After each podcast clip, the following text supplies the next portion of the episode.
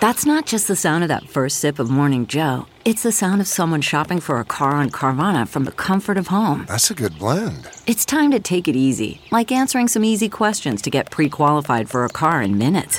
Talk about starting the morning right. Just like customizing your terms so your car fits your budget.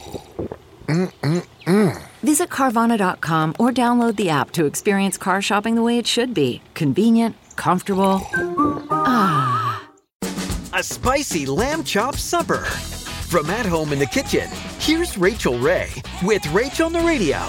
So, garlic and onion granulated, oregano, and fenugreek seeds that I grind.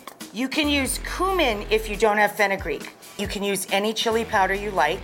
And smoked sweet paprika with salt and pepper mixed in, of course. Aggressively season the lamb chops. Into the hot pan we go.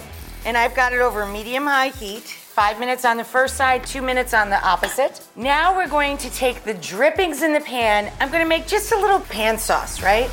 For this recipe and more food tips, go to RachaelRayShow.com. Look around. You can find cars like these on AutoTrader.